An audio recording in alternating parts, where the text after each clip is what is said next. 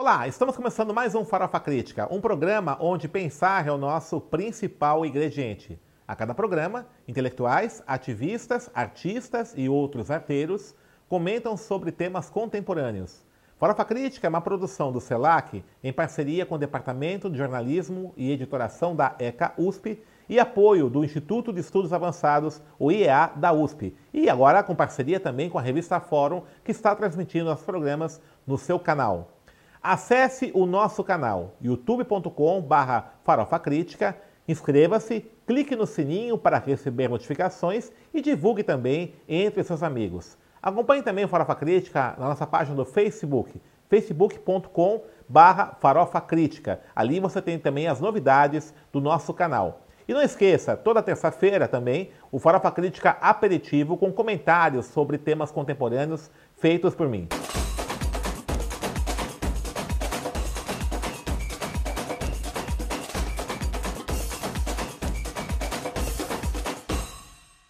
Hoje o Farofa Crítica recebe o professor Sérgio Byron, aqui da Escola de Comunicações e Artes, e também do programa de pós-graduação Diversitas. Sérgio Byron é conhecido também pela sua pesquisa na área de diversidade. Sérgio Byron, obrigado por ter aceito o nosso convite, né? E fala um pouquinho sobre o que é o Diversitas, né? Esse programa e é um núcleo de pesquisa também que você participa. Perfeito, Denis. Uhum. Bom, em primeiro lugar, queria dar os parabéns pela iniciativa do Farofa Crítica, sobretudo pelas temáticas que têm sido tratadas aqui né, que representam essa proximidade tão necessária atualmente entre a universidade e a sociedade civil, de uma forma geral. Então, super parabéns pelo programa, tá, pela iniciativa.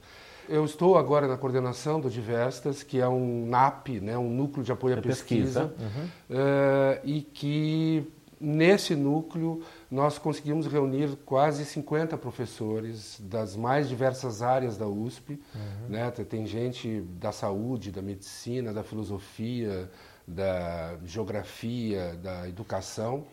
E o Diverstas tem uma característica que eu acho que é muito importante, que os professores, os pesquisadores que estão lá, quase todos trabalham com, de uma ou de outra forma, com comunidades. Então, desenvolvem pesquisas eh, que estão associadas a um trabalho profundo com comunidades, eh, portanto, unindo sempre pesquisa, ensino e extensão que é uma coisa que às vezes a gente trata de uma maneira totalmente separada. separada, é, aqui é separada, né? Aliás, a visão de extensão da Universidade de São Paulo é muito complicada, né? Que ela trabalha sempre com a ideia de você socializar um conhecimento Exato. produzido aqui, né? Como é que você enxerga essa visão ainda de extensão aqui? É, não só da é. Universidade é. de São Paulo, mas eu acho que é, de boa parte do, ainda do universo acadêmico. É, é muito ruim isso. Eu, eu sempre digo que uh, a, a, produção do conhecimento científico, sobretudo nas humanas e sobretudo em temáticas que são assim de uma importância fulcral no aspecto social, cultural e assim por diante, uh, as pesquisas em si elas ficam muito presas dentro do próprio processo de produção. Uhum. Né? Quer dizer, os modos de produção das pesquisas científicas acabam criando um círculo vicioso de leitores que acabam formando uma elite e o desdobramento para o social, para o cultural, a gente ainda não conseguiu, na minha opinião, uh, desenvolver de uma forma mais consequente. Então, eu acho que esse é um, um desafio enorme que nós temos, que é é, que, que, é uma coisa que, por sinal, você faz muito bem, que é buscar essa proximidade com as comunidades, de uma forma geral, com a sociedade civil, de uma forma geral, mas como até um princípio, eu diria, ativista, quer dizer, de inserção no social, no político, no cultural, e fazendo diferença por estarmos lá. Né? Certo. Uma coisa que é assim é interessante, hoje se fala muito dessa tal ecologia de saberes, né? Como forma de, uhum. de uma renovação da, da, da, educação, da formação, etc.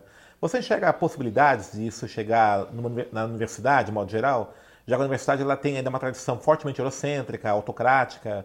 Como é que você vê as possibilidades de nós chegarmos a essa a transformação da universidade num espaço de diálogo de saberes em várias instituições? Perfeito.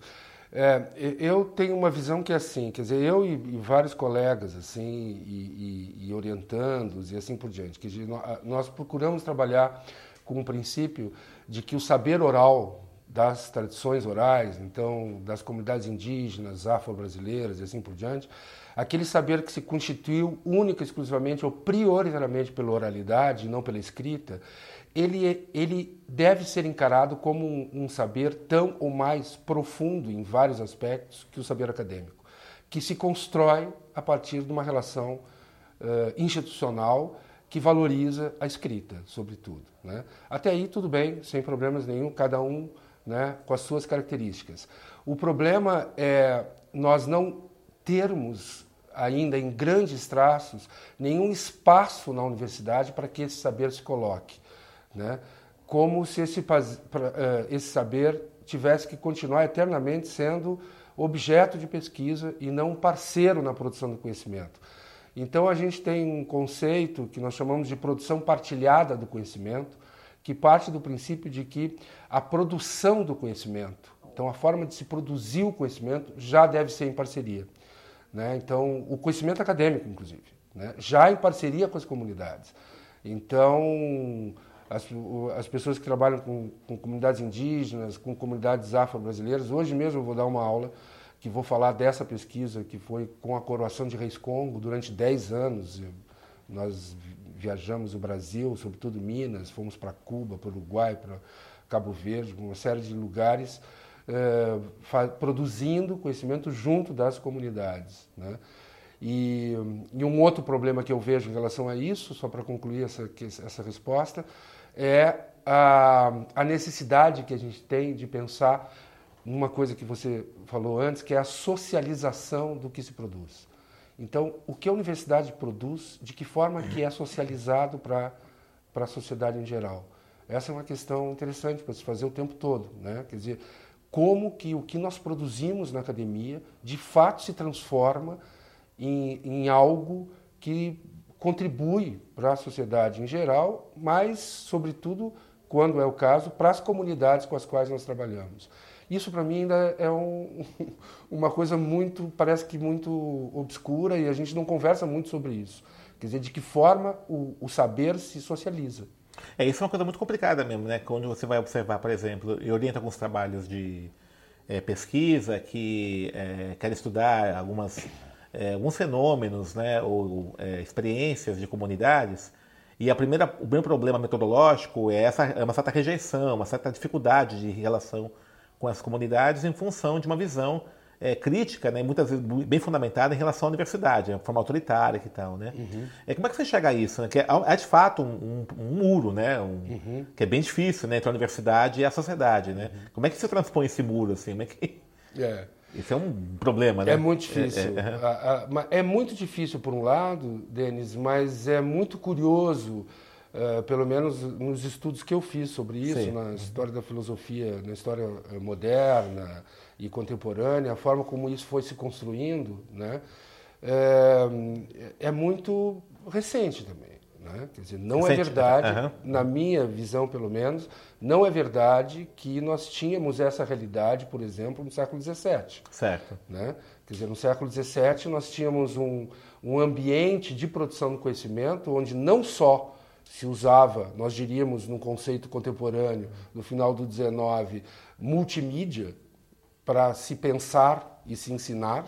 Multimídia no sentido de que se utilizavam imagens, se construíam imagens, se construíam instrumentos musicais, se faziam, se compunham músicas dentro da academia para ensinar questões, por exemplo, sobre o centro da Terra e assim por diante, assim como uh, as chamadas cosmologias do senso comum, né, pagãs, se você quiser, e assim por diante, da, da, da grande cultura popular, é, estavam presentes também, como parceiros na produção do conhecimento nas, nas universidades. Nós perdemos isso, criamos uma metodologia científica que afastou essas formas de saber. É, temos vários filósofos e, e, teóricos gritando nesse sentido. Né? posso citar o, o, o Jean-Baptiste Vico, né, é, que está no início do 18 ainda falando, olha, a gente está perdendo o vínculo com o mito, a gente está perdendo o vínculo com as grandes narrativas, né? Quer dizer, depois o Sturm und Drang, que também vai trazer essa questão das lendas, e, e isso só para falar de uma experiência europeia. Agora, nós não somos europeus, certo, Sim. professor? É. Norte-americanos, né? É, nós vamos, exato. É. Então, assim, quer dizer, a nossa experiência já uhum. tem a questão indígena e a questão afro-africana, que é fundamental para uhum. nós. E essas questões que são da oralidade não estão ainda na escola e menos ainda nas universidades. Claro que tem muitos colegas pesquisando isso, mas eu digo na forma de ensinar. Sim, então, quando eu uhum. estudo história na, na uhum. universidade, eu não estudo profundamente história da África, não entro nas questões todas de compreensão de mundo, de formas de vida, uhum. né, das, sequer das nossas populações, uhum.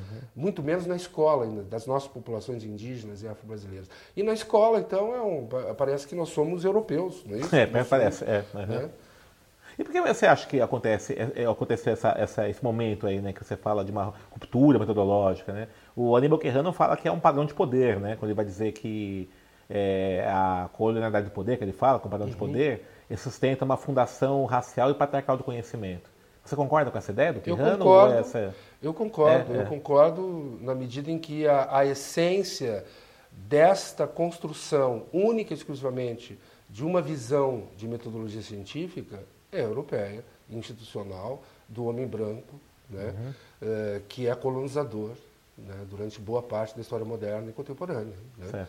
Então, acho que essa relação é uma relação, para mim, muito clara. Né? É, é, eu gosto muito de um texto do Michel Certeau, por exemplo, que, que fala da, da escrita da história, a invasão que nós tivemos de um discurso, de uma forma de saber né? quer dizer, que a América como um todo teve, de um discurso, de uma forma de saber. É, e que, portanto, essa, essa construção é, não só ajudou a construir uma, uma noção de, de metodologia científica, como também segurar isso como um modelo único uhum. de compreensão né, de expressividade maior do conhecimento. Você acha que há resistências ainda na comunidade acadêmica em relação a esse tipo de mudança? É, ou já há movimentos, né, ainda que sejam pontuais? É, eu acho que há disso. muitos movimentos. A UFMG acabou uhum. de aprovar, que é uma coisa que nos inveja muito, no bom sentido, né, é, um, um, sistema todo para notório saber, para mestres de cultura de saber oral. Né, eu, há outras experiências também muito ricas na UFBA, na, na Federal do Rio de Janeiro e assim por diante. E acho que a gente tem que fazer isso, quer dizer, nós temos que aproximar esses, essas experiências e tentar transformar essa realidade que nós temos uh, na universidade. Não só, inclusive, uhum. né, não só na questão das formas de produção do conhecimento, mas também na cor da universidade, falando assim. Né? Quer dizer... Você acha que as cotas, que as suas afirmativas, elas é, criaram uma situação mais favorável para isso? Eu, a entrada de negros e indígenas na universidade? Sem dúvida. Eu, assim, eu, eu muitas vezes questiono os fundamentos das cotas, uhum. do ponto de vista de criar uma noção de raça certo. associada ao humano, né? Uhum. inclusive de forma cromática. Tudo bem, a gente pode fazer uma crítica enorme disso. A questão é que esse princípio esteve historicamente colocado como fundamental e criou distinções absurdas na sociedade, uhum. né? que, foi, que foram sendo construídas ao longo de séculos. Então, as cotas garantem a entrada né, no, nas instituições que não, não teria outro jeito se não fossem as cotas. Né? Nós, lá no Diversitas, por sinal, uh, temos 50% das entradas né, para pós-graduação para autodeclarados negros, pardos, indígenas, trans e deficientes. 50%? Metade 50%, das vagas? Uhum. É. E acho que é pouco. É pouco porque se as cotas têm por princípio um ajuste histórico, um acerto histórico, né, se esse é um dos fundamentos das cotas, a gente está devendo muito ainda. Uhum. Bom, nós estamos vivendo um momento agora de um certo retrocesso, né, de ataques aí a essa pauta da diversidade, é, ataque à própria universidade, né? Como é que você enxerga esse, esse tipo de coisa? Recentemente aí a, a, ministra dos Direitos Humanos, a Damares, né, ela participou de um encontro é, das populações lá na Hungria, né? E o tema foi o seguinte: está vendo uma é, é, é necessária uma reação contra a, a, perda da hegemonia da população branca, cristã, ocidental. Né? E ela, né, de um país que majoritariamente não é branco, não é ocidental e não é cristão, participou desse evento. Como é que você enxerga um pouco esse movimento que está acontecendo de, uma, de um retrocesso no sentido da agenda da diversidade. É. No Brasil, muito forte, mas no mundo todo tem acontecido isso. É terrível, né? Quer dizer, a gente está vivendo um momento assim, realmente, eu às vezes, é, agora já eu já me conformei com o pesadelo, né, de que de fato estamos vivendo. estamos vivendo, mas durante alguns meses eu, eu olhava para as imagens que surgiam na internet, enfim, na mídia em geral, e eu dizia, não é verdade que esse homem entrou na presidência, não, isso não é verdade, isso é um pesadelo que eu vou acordar.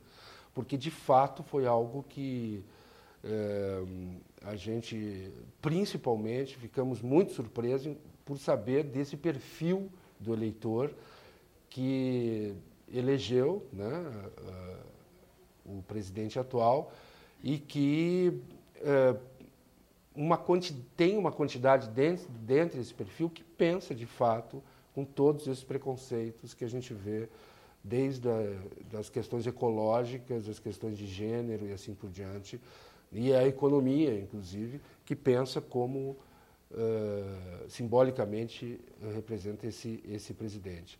Então, isso é, é, é, muito ruim, isso é um retrocesso absurdo, por um lado, mas, por outro lado, eu tenho uma certa esperança que vá que vá rearticular a esquerda. Né? Uhum. Quer dizer, eu acho que um dos grandes problemas que nós tivemos, e eu sempre insisto com essa questão, é, eu acho que a, a, as grandes razões né, que sustentam o conjunto de discriminações sociais, culturais, uh, políticas, né, ou melhor, sociais, políticas e econômicas, é a base cultural.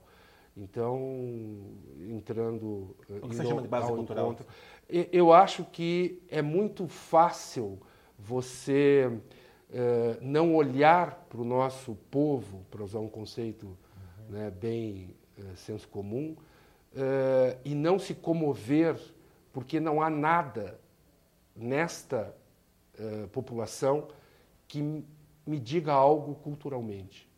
E eu estou pensando aí, é claro, na elite econômica, na classe dominante.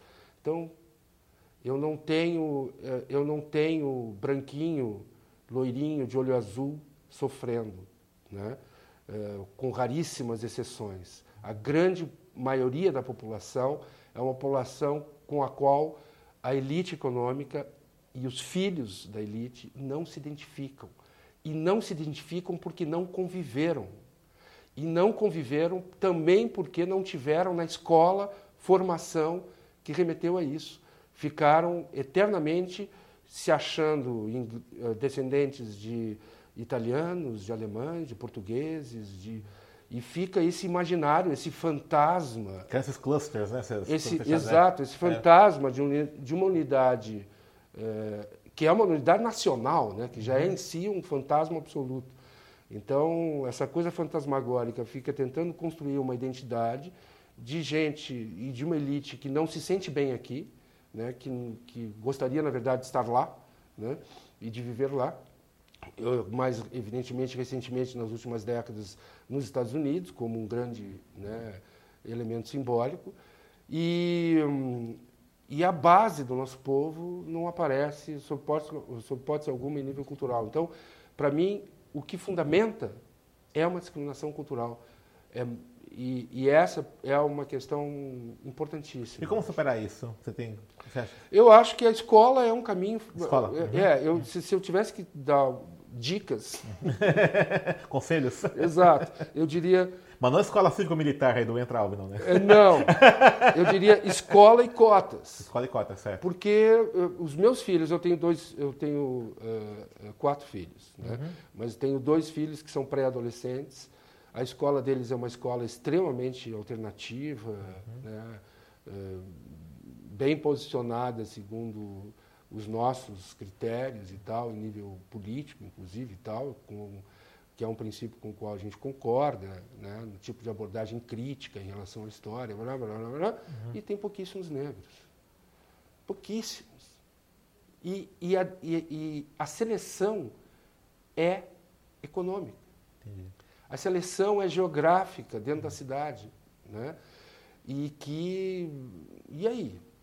Então tem que ter cotas, a escola tem que ter cotas, tem que uhum. chamar essa diversidade, porque para mim é muito simples. Se você não convive com o diverso, você se torna um preconceituoso. Uhum. Você se torna racista. Se você não convive com a diversidade, você se torna racista. Você pode ter um discurso, inclusive, politicamente falando, correto, corretíssimo, maravilhoso, mas, mas prática, né? É.